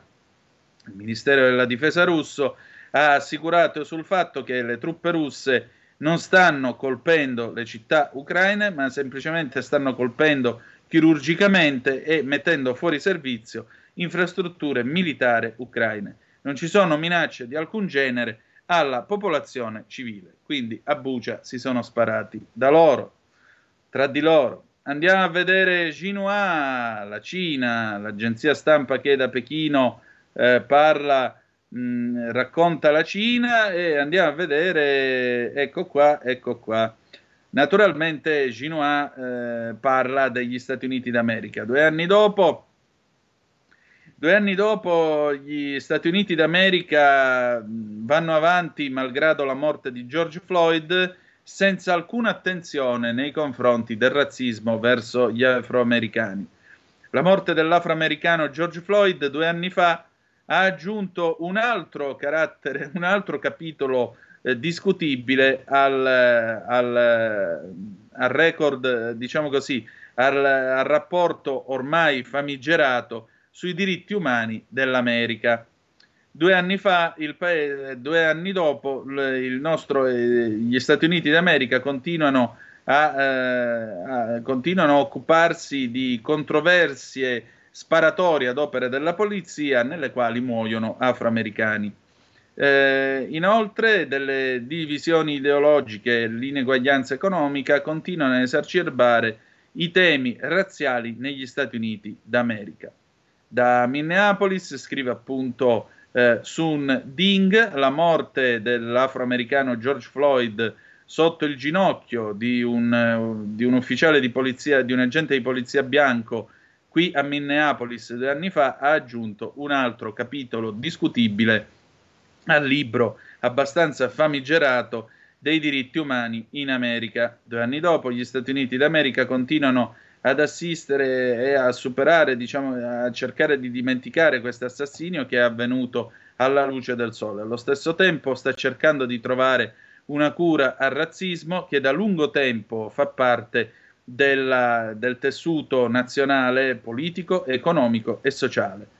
È ancora più preoccupante il fatto che la rissa, il teatrino della politica bipartisan, le divisioni geo- ideologiche e l'ineguaglianza economica stanno ancora ulteriormente esacerbando i temi razziali, ehm, rendendo ancora più eh, forte, anziché rendere, diciamo così, più leggero, un senso di mancanza di fiato tra gli afroamericani e altre minoranze. Quindi gli afroamericani continuano a sentirsi strozzati dal continuo razzismo dei bianchi. E adesso passiamo a Il Paese della Sera. Il Paese della Sera, la rassegna stampa italiana di Zoom. L'ANSA, circolare del Ministero, il vaiolo delle scimmie, in alcuni casi valutare la quarantena. Sei casi accertati allo Spallanzani, possibile legame con le Canarie. Buoni risultati da un antivirale per il vaiolo umano. Il professore di malattie infettive Galli. Rieccolo, tra poco spunteranno di nuovo tutti quanti, non vi preoccupate. Non serve vaccinare tutti. Sull'Anset i dati di sette casi in Gran Bretagna tra 2018 e 2021. Andiamo avanti, eh, c'è naturalmente il servizio eh, su Valde, strage a scuola, 21 morti, Biden agire contro le armi, le vittime sono, come sappiamo, 19 bambini e due maestre della stessa classe. PM di Milano, condannare Berlusconi, Karima El Marug, cioè Rubi Rubacuori, e altri 26, 6 anni per il Cavaliere, 5 per l'ex Rubi Rubacuori. Salvini condanna Berlusconi, non se ne può più. Tajani contro il CAV, accanimento inaccettabile. La difesa, la richiesta non sorprende. Ogni giorno 30 minori scomparsi in Italia. Giornata dei minori scomparsi nel 2022 sono già 3.589. La maggioranza sono stranieri, più difficili da rintracciare. L'ANSA poi si occupa naturalmente anche della guerra. Putin facilita la cittadinanza russa nelle zone occupate. La protesta di Kiev, passaporti russi agli ucraini violano la nostra sovranità. Il presidente russo visita per la prima volta i soldati feriti. Cremlino si dice pronto al dialogo sul grano, ma sottolinea via le sanzioni per evitare una crisi alimentare. L'UE chiede misure concrete. Zelensky fa appello ai paesi stranieri per altri aiuti militari. Bombe su Zaporizhia. Foto con Draghi al guinzaglio di Biden dal tesoriere Movimento 5 Stelle. Il deputato e tesoriere Movimento 5 Stelle Claudio Cominardi ha rilanciato su Instagram l'immagine di un graffito che ritrae Draghi al guinzaglio di Biden. L'ira di Luigi Di Maio, inaccettabile, noi sosteniamo Draghi. Covid sono 22.438 positivi, 114 le vittime nelle 24 ore. Secondo i dati del Ministero della Salute, ieri erano stati 29.875. Le vittime invece sono 114, in aumento rispetto alle 95 di ieri. Andiamo oltre, vediamo che cosa ci dice l'Aggi questa sera. Agenzia, la gloriosa agenzia giornalistica Italia, l'allarme di Franco impatto drammatico per l'Italia dallo stop forniture di gas, russo, di gas russo. Il ministro dell'economia lancia l'avvertimento dal forum di Davos. UE ancora al lavoro sul sesto pacchetto di sanzioni contro la Russia. Spiragli di tregua nella guerra del grano. La Russia è pronta a far riprendere il flusso del grano, ma pone come condizione la rimozione delle sanzioni e delle restrizioni alle esportazioni e transazioni. Stoccata al presidente ucraino ponendo condizioni Zelensky ci fa dubitare della sincerità del suo desiderio di trovare una soluzione pacifica. Il caso del piano di pace italiano per l'Ucraina è diventato un giallo. Il Ministero degli Esteri di Mosca sostiene di non averlo mai ricevuto, ma Dmitry Medvedev dice che sembra un flusso di coscienza e avverte che l'idea di una completa autonomia della Crimea come parte dell'Ucraina sarebbe causa di una guerra a pieno titolo. La resa dei conti con la lobby delle armi, anche qui l'Aggi si occupa della sparatoria che è avvenuta in Texas e poi ci sono, sono stati congelati in Europa 10 miliardi di euro di beni agli oligarchi, Reinders, beni confiscati a oligarchi a fondo per vittime ucraine. Von der Leyen ha annunciato regole più severe per tracciare e congelare i guadagni illeciti anche dalla violazione delle sanzioni. Draghi, norme antimafia italiane, utile punto di riferimento sulla, conquist- sulla confisca dei beni degli oligarchi. Diamo un'occhiata a quello che ha detto il ministro eh, delle finanze, dell'economia, anzi ora si chiama dell'economia, eh, perché abbiamo ancora un po' di tempo, quindi ne approfittiamo. Per l'Italia nel breve termine l'interruzione delle forniture di gas russo avrebbe un impatto drammatico, l'ha detto il ministro dell'economia Daniele Franco in un panel al World Economic Forum di Davos. L'economia italiana, ha aggiunto il ministro, dimostra di essere resiliente nonostante i grandi rischi che si trova a fronteggiare, le imprese e le famiglie resistono. In assenza di shock ci aspettiamo di continuare a crescere nel 2022, anche se a un ritmo più basso rispetto allo scorso anno. L'ipotesi è sul tavolo europeo in vista del varo del sesto pacchetto di sanzioni antirusse. Sono convinto che saremo capaci di risolvere il tema del divieto UE di importazione del petrolio russo prima del Consiglio europeo della prossima settimana, ha dichiarato il Presidente del Consiglio europeo Charles Michel nella conferenza stampa con la prima ministra svedese Magdalena Andersson. Arrivare a un accordo sul sesto pacchetto di sanzioni alla Russia chiederà molto dialogo e tanti sforzi e stiamo lavorando duro per restare uniti e prendere decisioni che blocchino la macchina da guerra russa e mettano pressioni sul Cremlino per porre fine al conflitto, ha aggiunto Charles Michel.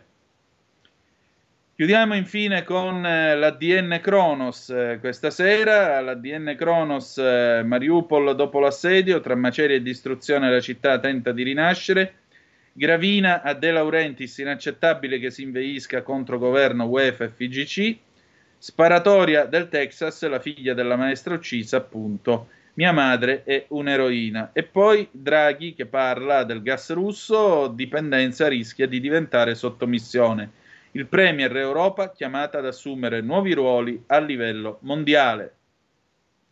Magari prima di cominciare con i nuovi ruoli occupiamoci di ripartire col nucleare e diversificare le fonti. Che ne dice, signor Presidente? Sparatorie del Texas, le vittime erano tutte della stessa classe, l'assalitore si è barricato in un'aula uccidendo bambine, bambini e maestre. Chi è Salvador Ramos, il diciottenne autore della strage? Andiamo a vedere chi è questo galantuomo, si fa per dire. Il teenager, descritto come solitario e violento, ha ucciso 19 bambini e due insegnanti. Un ragazzo solitario, da bambino bullizzato a scuola per un problema di balbuzie, che negli anni era diventato sempre più violento. Così familiari e amici descrivono Salvador Rolando Ramos, il ragazzo di 18 anni autore della strage della Robb Elementary School di Uvalde, Texas, dove ha ucciso 19 bambini e due insegnanti. Ramos ha poi ferito altre persone prima di essere fermato e ucciso dagli agenti intervenuti.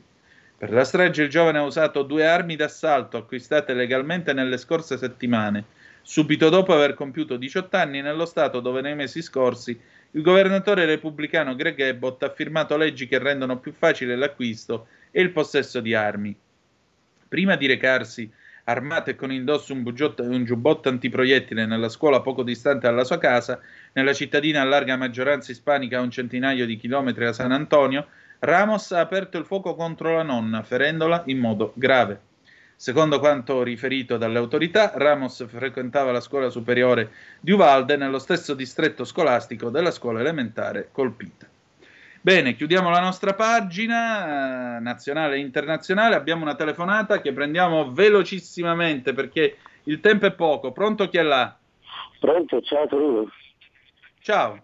Sono Giuseppe Di Varese, volevo dirti, eh, Zelensky ha chiesto anche di parlare al, al World Economic Forum no? di, di Davos. Sì. E tra me e me ho detto, a quando, a quando eh, chiederà di essere ascoltato alla bocciofila qui di Bugiato, sai dove Bugiato? Sei. Sì, ci sono stato anche. Come? Ci sono anche stato a Bugugiate, lo so dov'è. Eh, appunto dico, quando chiederà di essere ascoltato alla bocciofila di Bugiato? Guarda, tu fai un'osservazione che io condivido e la trovo intelligente nella sua ironia, perché vedi, eh, due settimane fa Time ha pubblicato un report del loro inviato che ha passato due settimane nel compound insieme con Zelensky. Eh, sì, per carità, la guerra ha inciso su di lui, però mi sembra un uomo molto che continua a essere un attore e continua ad avere questo, a darsi queste arie da Winston Churchill, quello che lui non è. Ha, un vanta- ha una cosa buona rispetto a tanti altri eh, attori che hanno fatto i politicanti. Lui i militari li lascia lavorare, però ha questo senso del teatro e quindi interviene dappertutto. Tra poco, non lo so, poteva andare a cantare anche con quelli lì che hanno vinto l'Eurovision Song Contest, Eh, quella brutta sì. canzone che ha vinto l'Eurovision Song Contest, perché è anche una brutta canzone, già che ci siamo. Però eh, ora non si può dire perché se dici questo sei putiniano. Eh, ora non No, mi pare che questa sia una trasmissione filoputiniana, detto tra noi, però eh, noi cerchiamo di fare informazione. Effettivamente questa- questo presentarsi come eh, lo- sempre con la sua magliettina, curare la sua immagine mediatica, ma una guerra non è soltanto un'immagine mediatica, la guerra sono anche i morti sul campo. Eh, certo. E Kissinger ha detto una serie di cose, ha detto una serie di cose a Davos che secondo me dovrebbero essere prese in considerazione. E ne abbiamo infatti parlato con Marta Ottaviani nel faccia a faccia di questa sera. Grazie Mhm. Giuseppe. Vabbè, eh, Dimmi. Dimmi. Finito? Niente, si è emozionato. Scusate, mi arriva qua un WhatsApp da un'ascoltatrice che mi dice: Allora, la canzone era bella, solo il ritornello. Vabbè, eh, ognuno ha le sue legittime, le sue legittime opinioni. Noi chiudiamo qui, ci troviamo domani alle 18.05 trattabili sulle magiche, magiche, magiche onde di Radio Libertà. Ah, la canzone della Norvegia, mi dice questa ascoltatrice così attenta. Noi ci ritroviamo sulle magiche, magiche, magiche onde di Radio Libertà, eh, sempre con Zoom. Eh, la canzone d'amore con cui ci lasciamo è del 93, The Connells, 74-75. Grazie per essere stati con noi e ricordate che the best is yet to come, il meglio deve ancora venire. Vi ha parlato Antonino Danna, buonasera.